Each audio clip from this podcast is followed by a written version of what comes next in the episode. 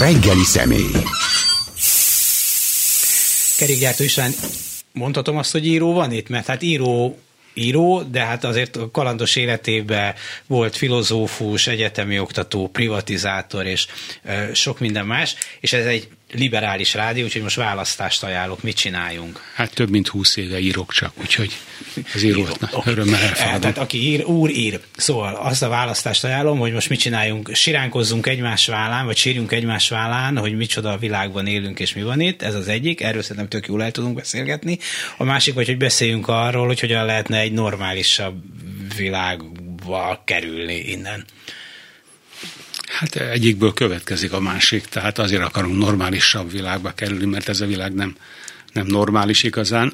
Hát ugyanakkor eh, én is ezen gondolkodom már jó ideje, és talán találtam is magamnak eh, valamit, méghozzá a, a politika tudomány mondja, hogy a, a szét lehet választani, vagy az emberbe kétféle ember él, a citoyen, a a közpolgár, a közpolgár, és a burzsóá, itt nem a tőkés értem alatt, a magánpolgár.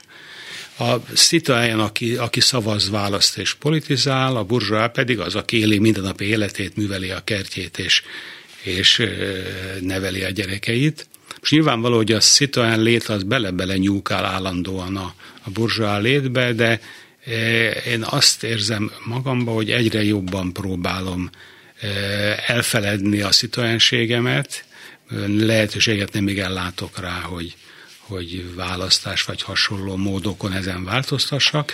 Próbálok magam számára egy ilyen, egy ilyen magánpolgári létet, aminek egyik legfontosabb eleme a barátok, a közösségek, a hasonlóan gondolkodókkal való, való együtt működés, az élet kellemességeinek a, a megélése, egyfajta hedonizmus, amiről te is ma beszéltél, hallottalak a, a ételekről nagyon, nagyon szépen beszéltetek, és a főzés örömeiről. Tehát valahol próbálom én ebbe a magánvilágomba, magánéletembe megélni azt a sok szépséget, amit a világ tud nyújtani. Alapvetően hedonista vagyok, annak ellenére, hogy 70 leszek néhány nap múlva. Él, élvezem, köszönöm. Egy élvez... csomót letagadhatnám, de most ezt komolyan mondom. Élvezem az életet, teszek is azért, most úszok, mozgok, tehát valamilyen módon próbálok boldogan élni ebben a, ebben a valójában kellemetlen, kellemetlen világban.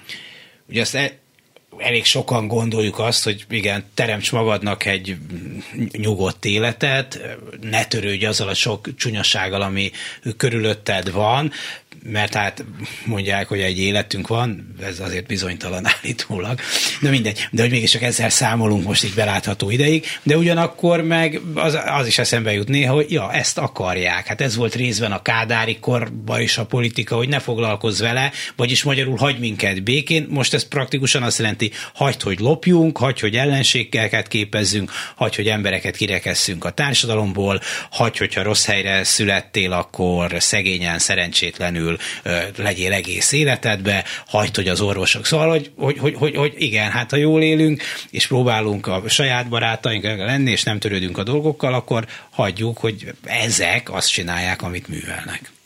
Hát nekem a legutóbbi, aztán nem csak nekem, többeknek, akik változást akartunk, a legutóbbi választás nagyon szomorú tapasztalattal szolgált, azzal, hogy nem csak választási csalás van itt, ugye egy csalás alatt értem azt, hogy milyen lehetőséget, megszólalási lehetőséget kap a ellenzék, és itt tovább. Tehát nem olyan fajta csalásra gondolok, hogy, hogy, Hátúzák, hogy, hogy, hogy a urnák, urnákba kiszorják, de igazából, igazából valóban a magyar lakosság a, a, aki elmegy szavazni, azok többsége úgy tűnik, hogy ő ezt szeretné.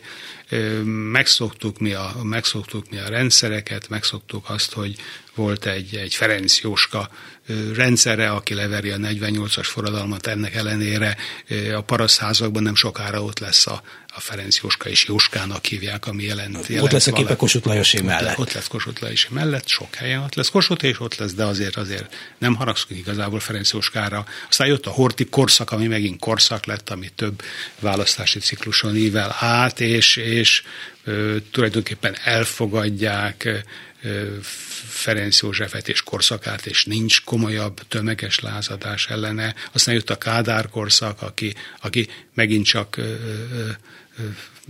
megöli a, a barátait, elvtársait, szövetségeseit, és utána konszolidálódik elég gyorsan, és egy hosszú rendszer lesz. Mi hozzászoktunk, úgy tűnik magyarok. Ehhez most egy Orbán korszakban élünk, ahol a, ahol a választók többségének jó ez a jó ez a világ, elhiszik mindazt, amit a közmédia mond, mert ha, ha egy kicsit gyanús lenne nekik, vagy nem akarnák elhinni, akkor nyilván belehallgatnának, hiszen vannak ellenzéki médiák, ha nem is sok, de mindenki számára szinte elérhető.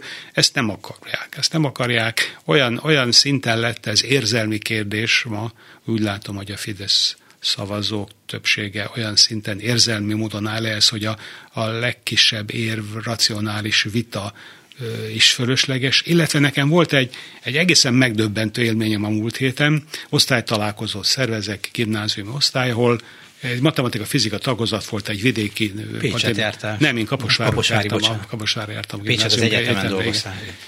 És volt, válogatták a jobb matematikusokat a megyéből, tehát jött ott TS parasztnak a gyerekétől kezdve, főorvos gyereke, nagyon érdekes társaság volt, akik nagyon jó közösségé váltunk, kaptunk egy remek magyar történelem szakos 24 éves osztályfőnököt, aki direkt adtak egy magyar történelem szakos, hogy ne csak a matematika is fizet. Lényeg az, hogy, hogy nagyon jó osztály, és itt volt egy fiú, akinek református lelkész volt az édesapja.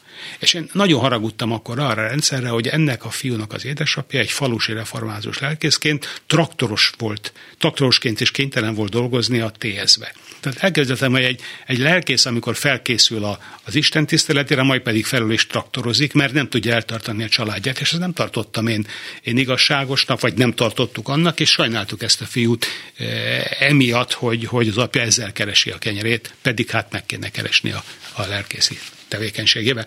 Ezzel a fiúval beszéltem a múlt héten, Szóba jött Amerika, és mondta, mennyire utálja az amerikaiakat. Egyébként mérnök lett belőle, valami nagy világcégnek dolgozik be, tehát viszonylag jó körülmények között, és nem magyaroknak dolgozik, hanem külföldre. És azt mondja, hogy azért utálja ő, és az ameri- azért utálja az amerikaiakat, mert, mert Gorbacsovnak megígérték, hogy a falat, ha lebontják, nem mennek tovább. És mondom, miért gond ez?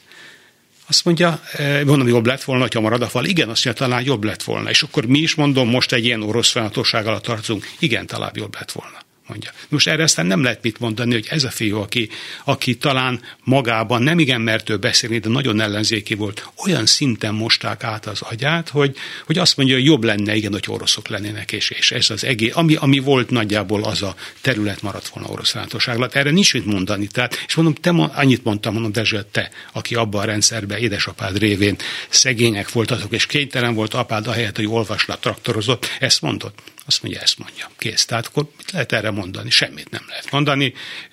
Ez épp úgy, mint egy Isten hit, épp olyan, épp olyan hit alapú. Mint hívővel nem érdemes nyilván beszélni Isten létéről, nem létéről, vitázni, mert ők ezt elfogadják. Igen, de itt azért mégsem az Istenről beszélünk. A, a, igen, arra vannak történelmi tapasztalataink, hogy abból még nem jött ki jól, de hogy éppen mégiscsak egy, egy úgy, ahogy de, de megválasztott politikai rendszer vezetője az nem Isten.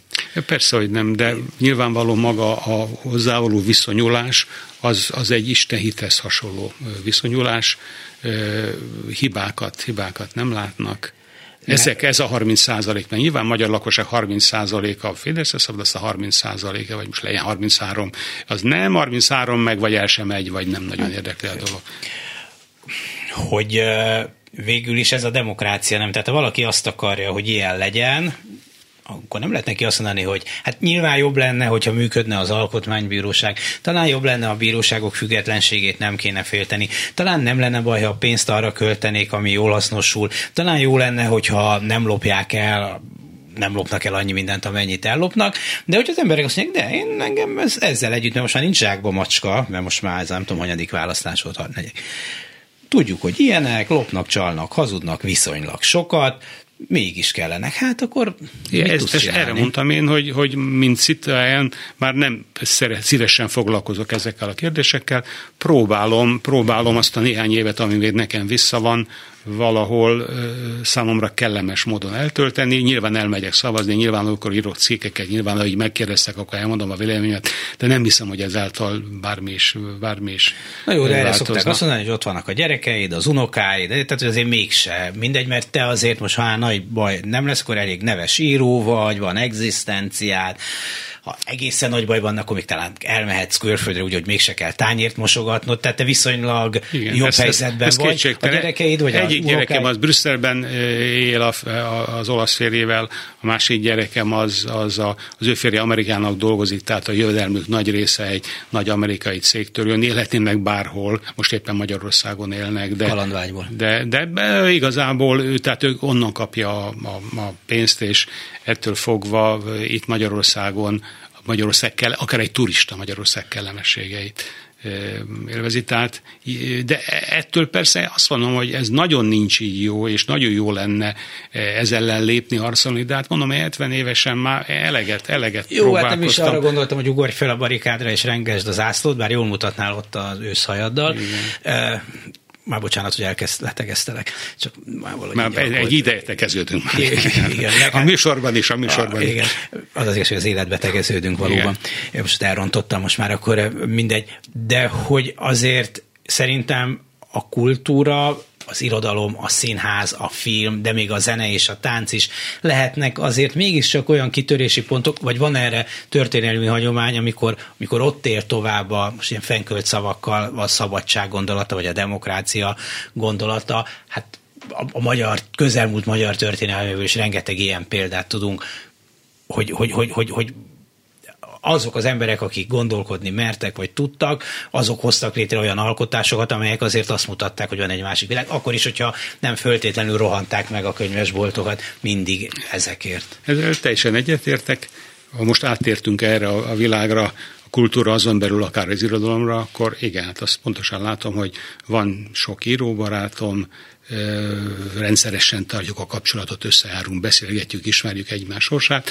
Itt egy nagyon szomorú helyzet állt elő, mert egy, egy nagyon tudatos kiszárításáról van szó ennek a világnak. Tehát nincs olyan, hogy, hogy ugye a tűrt támogatott tiltottnál. Igazából tiltott, tiltott nincs, kivéve amiről ma is hallom beszéltetek, a, ez a mm, fóliázás, ez, ez már közel jár a tiltott, de, de, de, de a, ez egy politikai provokáció de, szerintem. De a, a, a tűrtbe mind ők benne vannak, vannak kiadók, akik ezt kiadják, ugyanakkor már én két-három éve figyeltem meg, veszem nyolc regényem van, és végigkaptam állami támogat, illetve NKA támogatásokat, Nemzeti Kulturális Alaptámogatást. Azt hiszem két éve vagy három éve fordult elő először, amikor az NKA-ba bevitte a kiadó, a karigram kiadó, bevitt tíz könyvet, és azt mondták, és kiszivárgott, tehát ezt nem vállalták, azt mondták, hogy ebből három könyv, figyeld a jelzőt, Orbán ellenes. Orbán ellenes, ez német Gábor, a Kácsos Zsolt, meg, a, meg az én könyveim voltak, Aztán, hogy adjuk meg a másik hétnek, mert ilyenkor van 10 könyv, van 10 millió forint támogatás, adjuk meg a másik hétnek. Azt meg nem lehet, akkor meg kell mondani, hogy háromnak nem adtuk, akkor meg meg kell indokolni, hogy miért nem adtuk ennek háromnak, tehát egy fillért kapjanak kiadva. Jó, és szerintem te... jövőre az lesz a különbség, hogy nem kap egy fillért se, viszont megmondják, hogy az a baj vele, hogy Orbán ellenes nyilvánosan, nem, és nem, már nem is fogják aztán, a, a legutóbbi könyvemnél már, már szó se volt, hogy kapok, már be se terjesztettek, tehát nem én, hanem a kiadó, a kiadó persze kiadta. Most kérdés az, hogy a kiadók meddig tudják ezt vállalni, hogy, hogy támogatás nélkül adnak ki szép irodalmat, eh, meddig tartják el az olvasók eh, ezeket a könyveket, illetve ami nagyon nagy hátrány, eh, például a, nekem két regényem feldolgozását a Máté Gábor olvasta fel a Kossuth Rádióban. Hát ami bizony nagyon jó volt, mert ez aztán ö, is megismertette a könyvet, sokkal több fogyott el belőle. E, rengetegen hallgatták a Kossuth Rádiónak, volt a déli sávja, ez a mhm. fél egytől az irodalmi sáv. most azóta szó sincs arról, hogy, hogy a barátaimmal együtt mi a közrádióba, köztévébe, tehát mintha nem is lennénk. De szerintem, ha hívnának, sem mennél el. Megkérdeznék, hogy mondja kerékgyártó úr, odadná a könyvét, hát szerintem nem mondanád jó szívvel azt, hogy két, két migráncsozás, két uszítás és két buzizás között a te szöveged hangozzon. Ez, ez, ez, na, ez is igaz, de igen. Igen, de, de és akkor ebből... Jobban jártál így, mert nincs ez a lelki konfliktus, mert igen, akkor üzletileg igen. lehet, hogy még mindig lenne. Bár azok, akik ma hallgatják a Kossuth Rádiót, valószínűleg már kevésbé könyvfogyasztó, vagy, vagy kortárs, kortárs, ezt nem biztos olvasnak, de kevésbé kortárs irodalom iránt. Nem, mert ez vagy most tegnap volt egy felmérés, tegnap hozták ki pont erről, pont erről, mesélj. hogy a, a szép irodalmat ö, és a Fidesz szavazók jóval kevesebben olva, egyáltalán Tényleg? olvasnak irodalmat. Igen, ezt a, várj csak melyik jó, mindegy. Nem, tehát valami. épp tegnap láttam, talán a névszabában is benne volt ez a, ennek a felmérésnek az eredménye. Jóval kevesebben olvasnak, és volt egy ilyen kérdés, hogy, hogy a, a hazai vagy a világirodalma szeretik-e jobban. Persze fideszesek, akik kevésbé olvasnak, ők nagy számban a magyar irodalmat kedvelik jobban.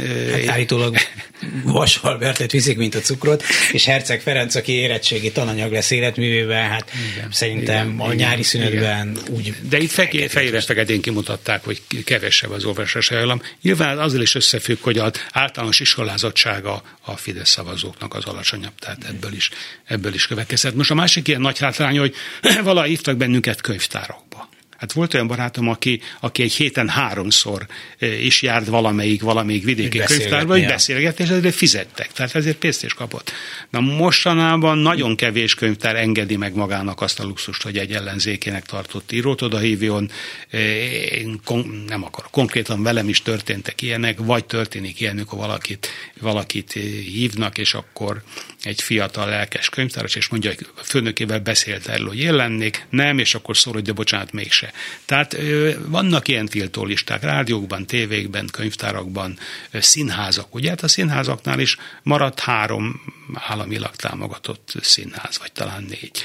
Az örkény. A, az is nem fő, a, főváros által. A főváros által támogatott. Áll, igen, nem, azt mondom, a, a, a, pontosan. Igen. Tehát úgy értem, de úgy értem, hogy nem, nem, a, nem, a, igen, nem a kormányzat által. Egyébként pedig, pedig azt látjuk, hogy hatalmas pénzeket költenek valóban kultúrára, de annak, amit ők tartanak kultúrá azokat támogatva. Tehát igazából az irodalomban nézve egy, egy minőségi kortárs irodalom nagyon rossz helyzetbe került. És egyre többektől hallom, mert én korábban mindig azt kérdeztem meg a kultúrában dolgozó uh, interjú alanyaimtól, hogy akkor milyen érzés az, hogy a kultúra ennyire fontos, nagyon sok pénzt költenek rá, meg nagyon, nagyon nagy erőket tesznek rá, hogy megszerezzék. Tehát akkor mégiscsak fontos lehet még ha a személyében esetleg más is fontos.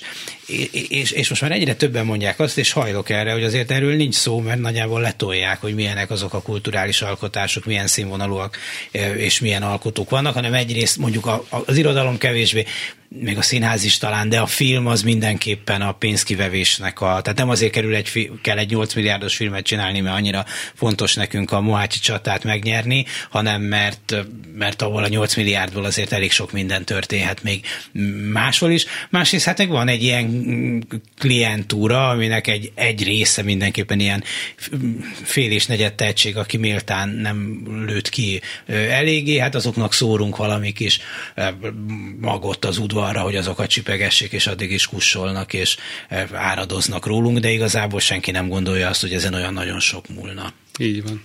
Tehát én is azt láttam, hogy egy időben valóban rendesen nyomtak pénzt a sajátjaiknak, most már onnan is, onnan is levettek, főleg onnan, ahonnan nem lehet kivenni pénzt, tehát az irodalomból az nem lehet kivenni pénzt, meg van jó néhány ilyen terület, a filmből lehet, színházból se lehet, igen, eh, kivenni pénzt. A másik pedig az, hogy ezt, én azt mondom, hogy ennek a, ennek a hatalomnak nincs igazán értékrendje. Tehát ö, majdnem minden, tehát ha nézzük a, a, a fasisztákat, a kommunistákat, ott nagyon kemény, komoly értékrend volt, hogy mi az, ami, mi az, ami fontos számukra, mi az, ami, ami, ami, amiért, ha kell, a halálba is mennek olyan értékek, itt pedig, eh, tehát voltak, aztán voltak pozitívak is, nyilvánvaló, hogy megvoltak a pozitív értékek is, bizonyos, eh, akár a polgári demokráciákban is azok az értékek, amelyek a szabadság, a liberalizmus és így tovább. Én úgy látom, hogy ennek, a, ennek az Orbán rezsimnek nincs értékrendje, eh, hanem érdekei vannak. És ha éppen az érdek alá be lehet valamit, valamit, valamit suvasztani, akkor, akkor áborintanak, de, de az, hogy, hogy ez egész, ez egész keresztény, keresztény kurzus nem, nyilvánvaló, hogy nem hiszek benne. Nyilvánvaló, hogy ezek a fiúk nem tértek meg. Ezt tudom, hogy ateisták voltak, ismertem jó párat körül. Most az, hogy, az, hogy ezek, ezek megtérnek, és most, most keresztények lettek, hát bocsánat, ki hiszi el? Én egy, mikor egyetemi oktató voltam, volt egy nagy vallásszociológiai kutatásról, pont az egyik ilyen az én területen volt, én mély interjúkat csináltam, megtérés interjúkat, ez egy nagyon különös folyamat volt, ahogy, ahogy korábban ateista fiatalok. Ez 90 előtt, tehát igen, rendszerváltás. Ez rendszerváltás. Tehát nem divatból, divat megtérések voltak. Ezek. Ezek, ezek egész komoly pénzeket kaptunk erre, hogy, hogy nagy valláskutatásokat, és ez nagyon érdekes Aha. volt, mert ez már a 80-as évek második fele, itt ezeket lehetett publikálni is. Tehát, és elmondja, elmondják ezek a fiatalok, hogy egyszer csak a, a, a, a sok bűn, amit elkövettem, letettem Isten vagy Jézus lába elé, és megtisztultam, és miféle katartikus élmény volt nekem. Ezek a megtérés élmények, ezek mindig ilyen katartikusak. Más, ha valaki egy vallásos családban él, és belennő a vallásba, aztán vagy hívő is lesz, vagy csak marad vallásos, vagy csak egy külsődlegesen magára vett ruha ez, vagy belülről, de ezek a, ezeket az ateista fiatalokat nézve nagyon különös érdekes megtérés élmények voltak. Most elkezdem, hogy Kövér László meg a Jorbá Viktor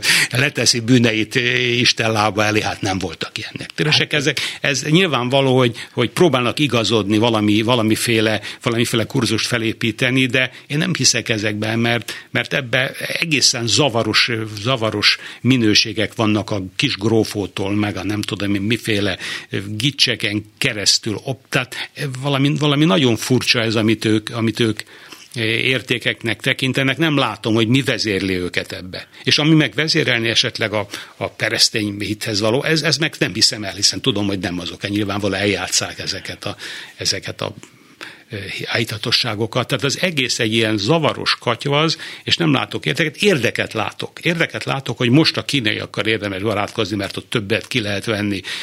Ha velük bizniszelünk, az oroszokkal ugyanez igaz, az amerikaiak már a kezünkre koppintanak a körmünkre, hogyha ha, tehát igazából ezek nem értékek, ezek érdekek, és az érdekekhez valami, valami fajta értékeket próbálnak, mint a hozzá tartozna, bár ezt nem értem például az oroszokkal miféle közös értékeink lehetnek. Ugyanakkor ebbe zseniálisak, hogy ezeket a saját híveiknek pillanatok alatt eladják.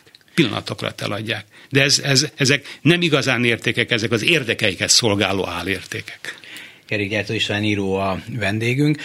Igen, például az, az, az, az egy súlyos szociálpszichológiai kutatást igényelne, hogy hogyan lehetett orosz baráttá átállítani a közönségüket, miközben ugye hagyományosan nem az volt ez a közönség, ha sőt. Hát pont nem ez volt, igen, sőt. Pont, pont sőt. hogy a, a, a, ugye, hogyha a baloldali pártoknál van egy ilyen, akkor az ember azt mondja, hogy jó, hát a régi reflexek működnek. Pont náluk, akik, pont ez a, ez a osztálytársam, akit mondtam, hogy a református lelkész fiaként, ha valaki gyűlölte az oroszokat, akkor ő gyűlölte, most pedig azt mondja, hogy, hogy miért nem maradt meg a berlini fal. Szóval egyszerűen nem értem, hogy, hogy, hogy mi történik. Valóban ez egy szociálpszichológiai. Ja, bár, bár ha megmaradt volna a berlini fal, akkor nem tudom, akkor valószínűleg nem mered megkérdezni ezt tőle, de hogy akkor mit mondott volna. Igen, mert addig lehet, szóval addig lehet azt mondani, hogy hú, Oroszország, amíg az azért elég messze van, és mégiscsak valahogyan a nyugati világ közelébe élsz, nem? Igen. Tehát, hogy azért itt, itt nyilván vigyázni kell, hogy túlgyőzzék magukat, és tényleg még jobban beszippancsa ez a keleti orosz-kínai kapcsolat. Hát jó, hát értjük, hogy Kína miért fontos nagy üzleti partner, és hát az alkotmányos költségek elszámolása valószínűleg jóval lazábban megy, mint mondjuk egy amerikai cégnél. De erről a világról azért sokat tudsz, hát az első könyved a a privatizáció, vagy a regény, a privatizáció történetéről szólt, és azért az egy máig magát tartó vélekedés, hogy igazából ott romlott el a magyar kapitalizmus. Tehát, hogy a, az a 80-as évek végi, 90 éves elejé privatizáció hát társadalmi szempontból messze nem volt olyan sikeres, mint ahogy egyébként néhány embernek személy szerint persze igen jól jött. Azt mondom, hogy én, nem, tehát viszonylag jó fura, hogy ezt mondom, de nincs olyan rossz véleményem arról a világról, mint ahogy általában fogalmaznak, és azért, mert ez egy lehetetlen feladat volt. Nekem egy barátom mondta, hogy csináljunk egy privatizációs tanácsadó céget, mert egy nagyon különös a Pécsi Egyetemen filozófia, a filozófia Nem, jogot végeztem, jogot végeztem, utána filozófia szakot de filozófia végeztem. tanszéken voltál. Ott voltam, és filozófia történetet tanítottam, Wittgensteinnel foglalkoztam, és... Az egy, a privatizáció egy, szinte nélkülözhetetlen. egy barátom azt mondta, hogy, hogy gyere, mondja ezt 89 mert itt olyan dolgok történnek, hogy nagyon izgalmas lesz, vedd elő a jogászdiplomádat. De mondom, gyakorlati jogban nem voltam be régóta. Nem baj, itt olyan új jogszabályok lesznek, hogy mit csináljuk az új jogszabályokat. E, és, e, és azt mondta, és ez nagyon érdekes volt, hogy a 48-as államosításoknál e, a, a halakat levágták és megfőzték halászlének, és itt van ez a híg halászlécske, most ebből csináljunk élő halakat. Ez lenne a feladat. Tehát szinte lehetetlen, hogy ezekből most élő halakat csinálni, mert milyen alapon kinek adjuk, kik a tulajdonosok volt. Tehát ez, a feladat önmagában megoldhatatlan, és néztem én, hogy ahol kuponos privatizációt csináltak. Csehország, Sehol se sikerült tulajdonképpen jobban a, a végeredmény, ahol kuponos, tudját, tudod mi a kuponos, igen, amikor, igen. hogy minden állampolgár, a gyár minden dolgozója kap egy kis részt, egy kupon. Mi történt? Jöttek az ügyes figurák, ezeket összevásároltak, és ugyan, ugyanoda jutottak, hogy néhány ember kezébe került a, a cég. Tehát ez, ez nagyon, nagyon nehéz feladat, és ebben szerintem az Antalléknak voltak ragyogó ötleteik. Mert azt mondták volna, hogy mindenki azt vesz meg, amit akar, akkor csak külföldi tulajdonos lett volna Magyarországon. Ehelyett azt mondták, hogy legyen egy egzisztenciahitel, nagyon kedvező, e, és olyan, olyan előnyöket találtak ki magyar befektetőknek, hiszen senkinek nem volt annyi pénze, hogy céget vegyen. Tehát az első, az első szakaszában ennek különböző magyarokat segítő hitelekkel, aki rátelmettebb, ügyesebb volt, azok megszereztek bizonyos vagyontárgyakat, és most jött utána 93-4-5-től, vagy mondjuk nagyobb cégeknél 94-nél kezdődik, hogy kiderül, hogy ki az, aki működtetni tudja. Mert egészen más dolog megszerezni egy céget, és egészen más dolog azt működtetni. És ott kihullottak, hát rengetegen kihullottak 93, 94, 95 környékén, akik, akik volt annyi ügyességük, hogy megszerezzék a céget, de meg utána... kapcsolatuk, mert azért kapcsolat, ez, így, van, ez, így van. Kapcsolat. Tehát meg, meg, időbe kellett ébredni, azt, azt Csak, csak János, a kapcsolatok, de nagyon érdekes, hogy ma a, a kapcsolatok egy nagyon szűk körre vonatkoznak, a vájúhoz nagyon-nagyon kevés embert engednek hozzá, mert elnézést, akkor mindent mindenkit oda engedtek. Tehát mi független attól, hogy valaha MSZMP tag volt, Ajaj. hogy valaha, de, de ugyanakkor... Nézd meg, egyszerűen megnéztem az MSMP KB titkárai, ha jól emlékszem, mit privatizáltak, szóval oda engedték. Oda engedték őket, az Antalék ugyanakkor ott voltak a saját embereik Igen. is. Tehát ott egy idézőjelbe szabad, szabadrallás volt, utána jött az, hogy ki az, aki meg tudja tartani 90% tönkrement, és nem tudta, az ügyesebbek felvásárolták, és tulajdonképpen működött valamiféle verseny. A kapitalizmus lényegen mégiscsak a verseny. És ez a mostani struktúra ebbe fog belepusztulni, hogy nincs verseny. Nem, abban mi fogunk belepusztulni. Hát de, de ő, tehát jó, most nem, nem néhány év alatt, de az ország is persze. De az, hogy nincs verseny, ezért egyre tehetségtelen figurák kapnak nagyobb vagyonokat, kerülnek olyan vezető posztokba, amiket nem tudnak ellátni. Hallok híreket, hogy bizonyos alföldi nagy nagy sertésterepekre állatorvos nem mehet be, hatósági állatorvos, mert az X, és az X nem szeretné, hogyha nézné.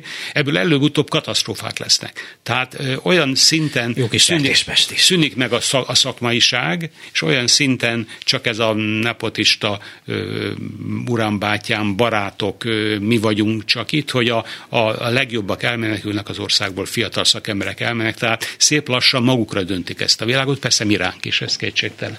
Igen, azért, hogy tegyük hozzá, hogy nem minden KB titkár, üzeni egy KB titkár lánya, mert például az ő édesapja is kis nyugdíjas lett. Ez igaz, valóban nem minden KB titkár, köszönjük a kiegészítést, hogy azért itt, itt például egy időben, mikor a Bolgár Gyurit helyettesítettem a, a megbeszéljükbe, akkor rendszeresen szembesültem olyan vélemények, hogy akkor volt jó, direkt tönkretették a magyar ipart a nyugat miatt, hogy piacot szerezzenek így csak, mert akkor volt Ikaruszunk, meg videóton, meg nem tudom még mit lehet, sokkal többet sajnos nem lehetett mondani, és ugye azt nehéz volt elmondani, hogy lehet, hogy valamikor az Ikarusz jó volt, de már ugye a 70-es, 80-as, vagy a 80-as évekre mindenképpen már finoman szólva a, a MAN, Volvo, Mercedes buszoktól már messze járt, tehát hogy hogy van egy ilyen csomó nosztalgia, vagy volt ebben, hogy ak- akkor jobb volt, igazságosabb volt, és én nagyon sokáig ezeket tényleg csak ilyen, ilyen, ilyen nosztalgiának gondoltam, és most tört belőlem elő néhány napja nagyon erősen a debagóg, mikor azt olvastam, hogy eladják, a, vagy eladták a postások, vasutasok, rendőrök és tűzoltók utolsó szakszervezeti nyaralóit itt, és valami miniszteriális ficsúrnak volt pofája azt mondani, hogy hát nem kényszeríthetjük arra az embereket, hogy a saját kollégáikat nézzék szabadságuk idején is, és akkor ezeken a helyeken ilyen egészen nevetséges szerintem baromi ronda luxus nyaralók, és mit tudom én, mit, mit nyernek. És akkor arra gondoltam, hogy tényleg igaza van annak, aki azt mondja, hogy hát azért ez így nem, nem minden alakult nagyon szerencsésen.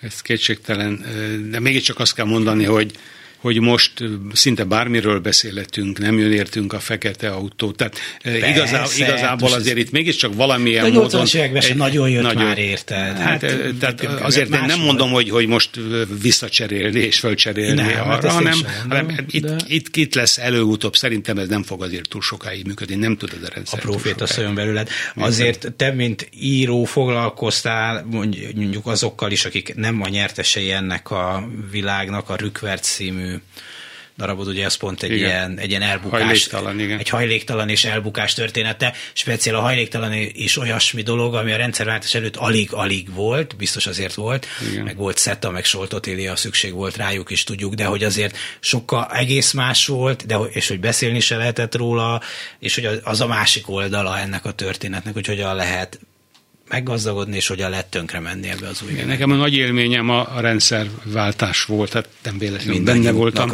Úgyhogy én, én gyakorlatilag, amiket írtam ennek nagy része a rendszerváltásról szól, úgyhogy valóban a teljes vesztesét írom le a rükverzbe. Aztán van, ahol ez a politika környéki kiáró ember, akinek nem látjuk az arcát, de ezek az igazi ügyeskedők, eh, ahol, ahol pénz van mindenki mögé, odaállok, ez volt a, a rendszerváltó. Tehát eh, a könyve könyveim nagy részében a, a mindegy, tehát most nem akarok címeket, de, de engem ez izgatott, és különböző oldalakról néztem, és utána, ugye, az utolsó volt ezek közül, ahol magát a diktátort, magát a, a, a, a politika csúcsára kerülő csúcsragadozónak az ifjúkorát veszem végig, hogy miféle hatások érnek. Ez a, ez a szeretett gazdám, egészen addig, amíg hatalomra nem, hatalomra nem jut, és úgy gondolom, hogy én most végigvettem itt mindenféle mm, figuráját ennek a rendszerváltásnak, nem tudom, három vagy négy regényben, és egy kicsit kicsit úgy elegem is lett belőle, mikor indult a Covid, akkor kezdtem volna új könyvbe, és van egy autoimmun betegségem, féltem én itt attól, hogy, hogy ha itt maradok mondta az orvosom, hogy meg is halhatok. Tehát itt olyan, olyan immunrendszerem, hogy... Hogy tessék óvatosnak hogy, hogy, Én levonultam a Balatonra, eh, Balatoni nyaralóba, egyedül, eh, hónapokat töltöttem ott, és arra gondoltam, hogy most már itt egyedül vagyok, és, és eh, kimaradok a világ gyönyöreiből, akkor, akkor vagy hát csökkentettek ezek a gyönyörök, akkor írok egy olyan figuráról, egy ilyen hedonista, hedonista csavargó, és nagyon szeretem Kakuk Marci figuráját, és száz évvel későbbi Kakuk Marcit megírtam, aki, aki járja a világot, autostoppol, csajozik, eh, jókat, jókat eszik, ha nincs pénze, akkor magának fő. Tehát egy ilyen hedonista figurát ez a Feske Milán élete jó sora és viszontagsága, ilyen, ilyen pikarex regény, és nem tudom, az olvasók, bár most elég jó fogadják, de írni nagyon jó volt. Tehát ott, ott abba volt a hedonista. Érted, neked hogy, már hogy jó volt, én, én, én, én három évig írtam, én nagyon jó éreztem magam ebben a ennek a megírásában, mert csupa, csupa bohókás, mondém, e, és jól esett ez utána sok politikával foglalkozó könyv után egy ilyen, egy ilyen, egy ilyen világban lubickolni. Hát erre, amiről beszéltünk a, az elején, ez az eszképizmus, nem? Szök, szökjünk el ebből, Igen. el tudunk-e el Igen. tudunk-e szökni. Egyébként az, az, azon még, még morfondíroznék egy picit, amit, amit mondtál, hogy azért kik szavaznak és miért a Fideszre, hogy sokszor az az érzésem, ez csak ugye vannak, akiket kivásárolnak, megfizetnek, érdekből szavaznak rájuk, ami egy legitim dolog, tehát nincs azzal, igen. nem azt mondom, hogy nincs azzal semmi baj, mert sok baj van vele, de hát nem. Az ember érti, hogy de, el, igen, igen, igen, igen. De, de hogy nagyon sokszor, vagy nagy számban éppen azok szavaznak rájuk, akik nem nem nyertesei a rendszernek, és nem is tudnak elszökni előle. Mert mi hát még így, úgy, egy, egy picit, picit talán jobban mi se tudunk, de, de talán jobban. De tényleg az, aki egy kis településen mondjuk, mit mondjak, matek, nem, matek tanár, még magyar tanár, tornatanár, énektanár, mit tudom én, micsoda, tehát mégis egy értelmiségi ember, aki felfogja, hogy sokkal nehezebbek, de rossz fizetésért, azt mondják neki, hogy jó, most taníthatsz a református iskolába, de hát nagyon ugrász, akkor átkerülsz a cigány iskolába büntiből, ami az állami iskola, tehát szed magad össze. Tehát egy ilyen világban él, hát és ebbe kevés, sokkal kevesebb jó van, kiszökni is sokkal nehezebb belőle, és mégis rászavaz.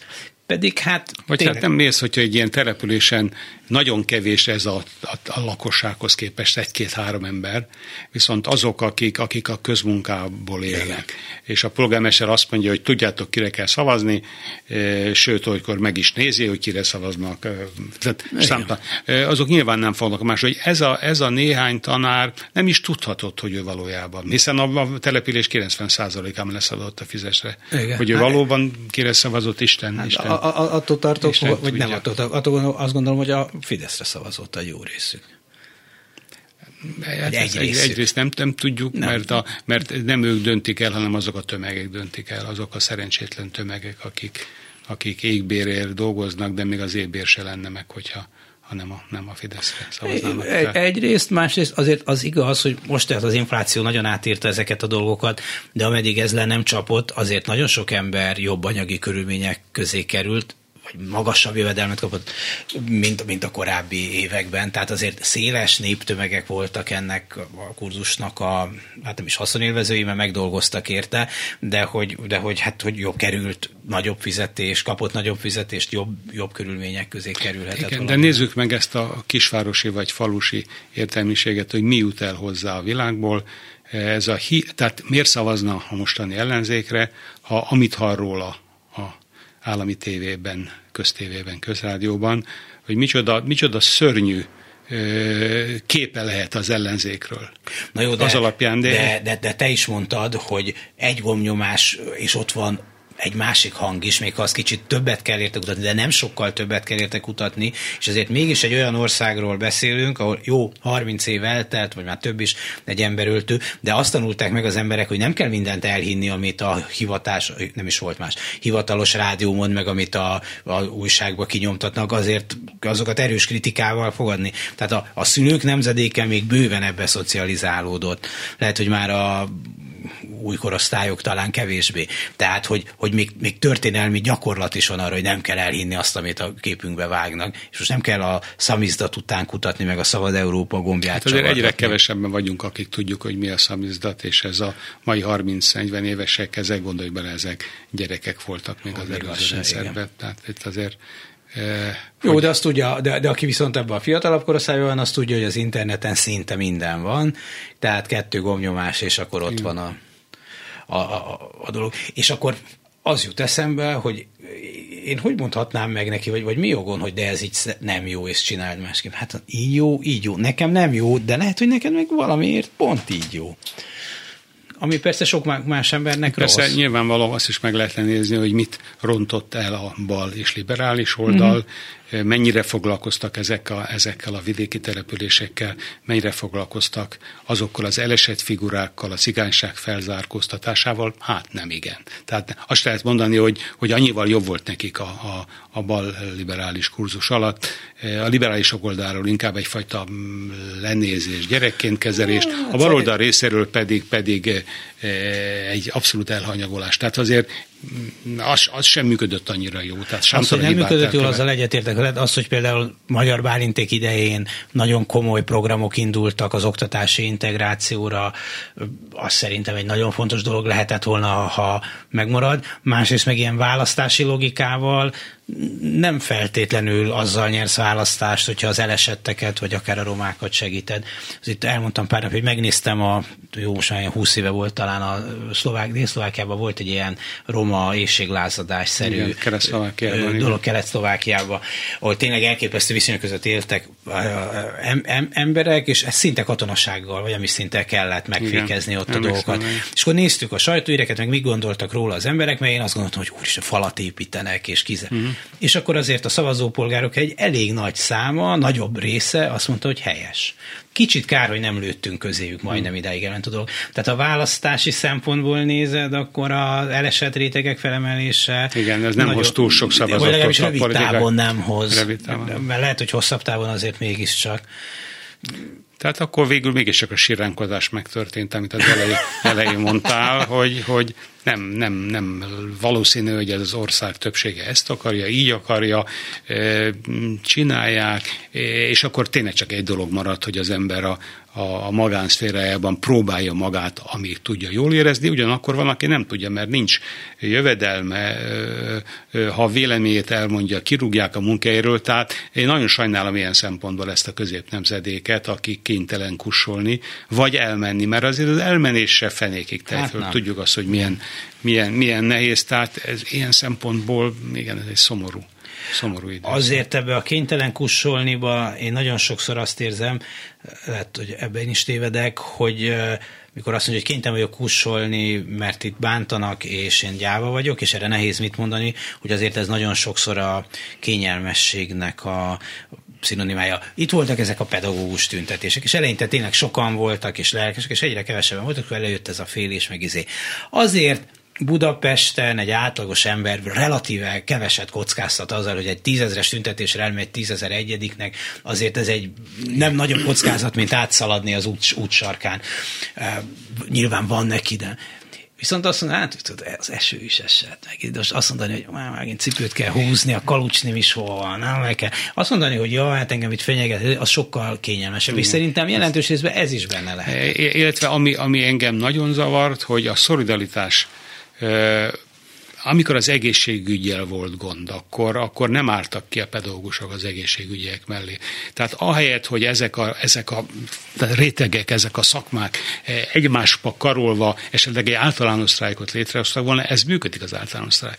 De az, hogy, és a Fidesz nagyon figyelt arra, hogy most, ha, ha háborognak az egészségügyiek, akkor vigyázzunk, hogy a pedagógusok maradjanak, a pedagógusok, akkor vigyázzunk, hogy már az orvosoknak megadtuk azt a egymilliós fizetést. Tehát eh, azt nagyon figyelték, hogy nehogy ezek összekapaszkodjanak, fogjanak, összefogjanak, mert eb, ezt nem tudják kezelni. És ezt most sem értem, hogy ezek a szakszervezetek miért nem szolidálisak a másikkal. Miért nem mondják, hogy most szolidáris tájékot tartok a X másik szakszervezet érdekében. Nagyon ritkán hallunk ki híreket. Néha mondják, hogy most van egy kis szolidaritás bennünk, de nincs. Mindenki a saját gesztenyéjét próbálja kikaparni. Ez most így működik, szakmánként is így működik, ami tehát ja, úgy látszik, hogy ilyenek vagyunk, ez most, ez most így, így, így lesz. Nem, nem látok. De azt, azt elfogadni, hogy, hogy a köztévébe, közrádióba ilyen szinten ne hallassa a hangját az az ellenzék, aminek minimum az ország egyharmada híve, tehát ilyen a világon nincs, hogy nem mennek oda és nem dobálják ki őket egy defenestrációt, nem hajtanak végre a, a ne túl magasról, mondjuk fél emeletről. A, a, trá, Prágába, trágyába dobták őket. Igen, igen a, ez volt a defenestráció, amikor az ablakon kidobálták a, a prágai polgáz, mondjuk középkori történetek ezek, de... De, de, de ezt most átvitt értelemben de, de átvitt értelemben, tehát valahol, valahol ezt nem, nem szabadna hagyni. Nem szabadna hagyni, én is elmentem ezekre, ott voltam, de aztán nem jött nagyon többek, elfogadták, tehát, és akkor, akkor a Fidesz azt mondja, miért csináljam másképpen, hogyha ezeknek ez is jó. Ez is jó. Talán Umberto Eccónak van egy írása az ősfasizmusról, és abban leír egy történetet, hogy mikor 43-ban Olaszország megpróbál kilépni a háborúból, ugye Mussolinit leváltják, akkor az anyukája leküldi az újságoshoz, hogy hozzon újságot. És akkor egy kisfiú, tíz éves, nem tudom mennyi lehet, az valami ilyesmi. És lemegy az újságoshoz, és egyrészt csodálkozol, látja, hogy mennyiféle újság van, mert még előző nap csak egyféle újság volt, uh-huh. és akkor van újságja a keresztény demokratáknak, a polgári demokratáknak, kommunistáknak, és mindegyik valamit hirdet, de még csak előző nap dűlt össze, mint tudjuk nem is dűlt össze igazából akkor még eh, a, fasizmus. Akkor azt mondja, hogy hát ő nagyon okos kisfiú volt, és arra rájött, hogy ezek nem egy éjszaka alatt születhettek meg, hanem valahogy ezek a nem is tudom hány, 20, nem tudom hány éves, majdnem igen, 20 valány éves fasizmus alatt ott lappankadtak ezek a, a polgári erők, és milyen jók, hogy voltak, mert mikor összedültek, akkor valami elindulhatott belőlük. Szóval látszem a Magyarországon ilyen lappangó erőket, mert ahogy mondta, mondtad, a beszélgetésünk első felében elég optimistán, azért előbb-utóbb össze fog dűlni, és egyre több olyan dolog. Persze, látok, látok. Szóval, hogy akkor azért valakinek kézbe kell venni a dolgokat, tehát hogy, hogy kik ezek, merre, Abszolút. mire gondol. Tehát sokkal könnyebben veszi majd kézbe egy új hatalom, mint ami történt 90-ben, 89-ben. Tehát akkor valóban nagyon kevesen voltak, ugye tudjuk, hogy,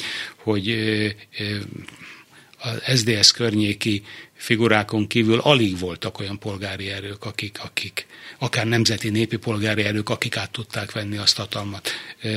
Most azért itt vannak tízezrével azok a figurák, akik, akik sőt, hát ez a egyetemen végzett értelmiségi fiatal réteg, ez, ez nagy részt, nagy részt ellenzéki. Tehát szerintem rengeteg szakember lenne, sőt, hát visszajönnének. Én tudom, hogy, hogy, hogy ha itt valami változás lett volna, akkor, akkor beszélgettem emberekkel a legutóbbi választás előtt, és visszajöttek volna. Tehát nem igaz, hogy igazából ott szeretnek sokan élni, hanem nagyon sokan jönnének. Tehát én azt hogy semmi probléma nem lenne, hogyha csak hát ki, ki az, aki ezt végrehajtja, és hogyan. Tehát hát Orbánik nem veszíthetnek. Tehát ez, ez a gond, hogy ő nem veszíthet el választást, mert, mert akkor olyan disznóságok derülnek, és olyan perek indulnak, ami a, az ő egzisztenciális létét veszélyezteti. Tehát végsőkig el fognak menni, hogy ne adják át. Gondolj bele, el tudod képzelni, hogy, hogy egy demokratikus választáson leváltják őket, majd pedig elindulnak a, a bírósági perek. És hát... hát erős fantázia kell hozzá, de hát volt már rá példa 2002-ben, igen, másképp jött a szavazás eredménye ki. Mondjuk nem indultak el a, a perek, pedig már akkor is biztos lehetett volna. Mert, de azért a, nagyságrendel nagyobb biztonságok történtek igen. azóta. Igen. Azóta, tehát tényleg nagyságrendel. Igen, tehát azok a, azt kell mondanom, amikről te írsz a könyvedben, azok már szinte kóklerségek a rendszerváltás környékén, igen, a igen. kis, kis, kis apró igen, diákcsínyek igen, ahhoz képest, igen. ahogy most hogy tűnik el igen, a feneketlen bendőbe minden. Igen. Tehát most azért ez kicsit túlhaladta az írói fantáziát a valóság. Igen. Illetve hát eh, már itt a, a rendszerváltóban azért ott már a nagyobb biztonságokról is és írok, de, de hát igen, tehát ez, ez minden fantáziát meghalad, és minden várakozást meghalad, ami, ami történik. Ezek a, tehát a kastélyok szétosztása egymás között, a, a, az, hogy a, az, hogy a, a, nem, a Nemzeti Bank elnökének fia 14 milliárdos lakás vesz magának New Yorkba, az, hogy a miniszterelnök vejének 206, tehát ö, olyan, olyan hatalmas, több milliárdos vagyona van. Igen, ami, ami, az, hogy a cég birodalmában valami 350 milliárd forintnyi közpénzek. Igen, Bonyolult, igen, mert nem mind igen, közpénz, de baráti és közpénzt. Igen, tehát, tehát ezek be. valóban, hogy ezt nem, nem, nem hittük volna, hogyha tíz éve valaki ezt mondja, hogy ezt meg lehet, meg lehet csinálni azért annyi új írunk van, hogy a színház működik tovább, színházak, vannak színházak, amik működnek tovább, és neked is lesz egy premiered rövidesen? Igen, mikor én befejeztem ezt a vidáman írt regényt, akkor azt hittem, hogy most kicsit lazítok, de hát aki megszokta azt, hogy naponta x órát ül a gépnél, és elkezdtem egy színdarabot írni, amit a Máté Gáborral beszélgettünk, a, a, e, ugye egy nagy hasonló korúak vagyunk a Gáborral, és megéljük azt, hogy az ember egy idő után át kell adnia. Van akinek a színházvezetés, van akinek a, bir, a, bir, a birodalmát, lírnek a, a, a, a királyságát, másnak a, a nagyobb cégét, és abba a korba kerültünk, hogy a privatizáció idején középkorú figurák most már 70-80 évesek lesznek, és át kell adni valamilyen módon, hogy átadják-e, nem adják-e, hogy adják-e, hogyan akarják megszerezni az utódok ezt. Ez egy ilyen líres probléma, és ebből írtam egy tragikomédiát, aminek, aminek a címe Skorpió lesz, vagy Skorpió, és ez december 3-án mutatja be a Belváros Színház az Orlai Tibor, Ragyog Orlai Tibornak a, a menedzselésével, és a Máté Gábor rendezi, remek színészekkel, úgyhogy remélem, hogy ez, ez jó lesz, és ez nagyon a máról szól, sőt, tehát 2000-től 2025-ig játszódik a, a, a darab, egy ilyen tőkés, nagy tőkés, fiai hogy szerzik meg, hogyan semmizik ki, és, és mi, mi vár itt ebben a, ebben a vadvilágban mindarra, aki ki akar szállni valamiből, vissza akar vonulni valamitől? Uh, Szóval ez egy, látom, hogy például most ilyen kurzusokat szerveznek, már Facebookon látom mondjuk, gazdag embereknek, hogy hogyan menedzseld át a vagyonodat. Ugye nyilván nem a három szoba, a hallos lakásodról van feltétlenül szólvása, nagyon egyszerű, de egy gyárak, részvények. Sőt, erre most alakultak, cégek Cég, alakultak Amerikában, hogy hogyan lehet ezt Aha. úgy átadni. Tudjuk, a borda, a, a vállalat vezetés az nem akar, hogy a hülye gyerek jöjjön, a fiú gyerek és átvegye. Tehát az apa már próbál olyan megoldásokat jogi megoldásokat, hogy nagyobb szerepe legyen az igazgató tanácsnak, hogy menjen a cég. És erre, erre Amerikában cégek vannak, és most hallottam, hogy átjött egy Magyarországra. Magyarországra is. Tehát hát látod, itt volt, hogy Soros György átadja a fiának a Igen. dolgok vezetését, rögtön átszervezi az Igen. alapítványi működését, és hány száz embernek, vagy hány ezer embernek változtatja Igen. meg az életét. Igen. De jó, hogy az egy kicsit nagyobb, nagyobb vagyon, és nem is feltétlenül úgy született, mint mondjuk Mészáros Lőrincé, vagy, vagy Tiborc, Tiborc István. Kicsit másképpen. Igen, egyébként ez is érdekes, hogy azokat a vagyonokat, hát amiket az állami kapcsolatok útján szerezték, és azért az elmúlt 10-12 évben nagyjából ilyenek születtek, bár biztos voltak nem csak ilyenek azért, az, az ott még érdekesebb, mert ott már az eredeti tulaj sem feltétlenül tudja kezelni, tehát mondjuk Mészáros Lőrincről is nehezen tudom elképzelni, de lehet, hogy ez csak az én rossz indulatom, hogy ő azért gazdaságilag kompetens Persze. döntéseket tud hozni, mert lehet, hogy azt meg tudta mondani, hogy ide egy 20 anya kell, vagy egy itt kócolnunk kell kollégák, Igen. de hogy egy sok milliárdos bonyolult üzleteket ő feltétlenül átlásson, hát a so, Sokat tűnöttem ezen, hogy mi lehet, amikor már a, a Tibor cége, meg a Mészáros gyerekek tulajdonolják e, e, apa nélkül ezeket a vállalatokat, ezek milyen a viszonyuk vajon egymással? Tehát ezek a NER, NER másodgeneráció, érted? Ahol a nagy vagyonok vannak, egymással hogy vannak ezek?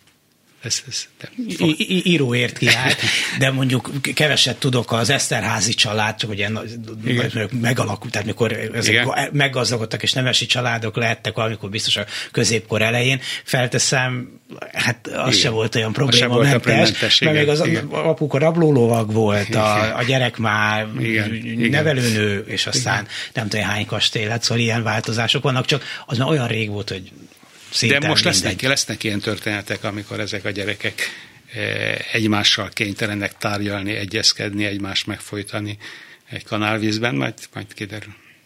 Köszönöm szépen Kerék István írónak, hogy itt volt és elmondta önöknek, pedig köszönöm szépen az egész reggeli figyelmet, az adás majd iPodon, iPad-en, hogy mondják ezt? Podcast, ezt a szót kerestem. Podcasten is meghallgató lesz az archívumunkban és a YouTube-on is. Tehát Kerékgyártó István író volt a vendégünk, és a mai műsor elkészítésében munkatársaim voltak Krákevi, Lantai Miklós, Balog Kármen és a szerkesztő, aki itt volt velem a stúdióban, Herskovics Eszter is a híreket Bádár Tamástól hallották, Dési Jánost hallották. A viszont hallásra! Reggeli gyors, nem maradjon le semmiről.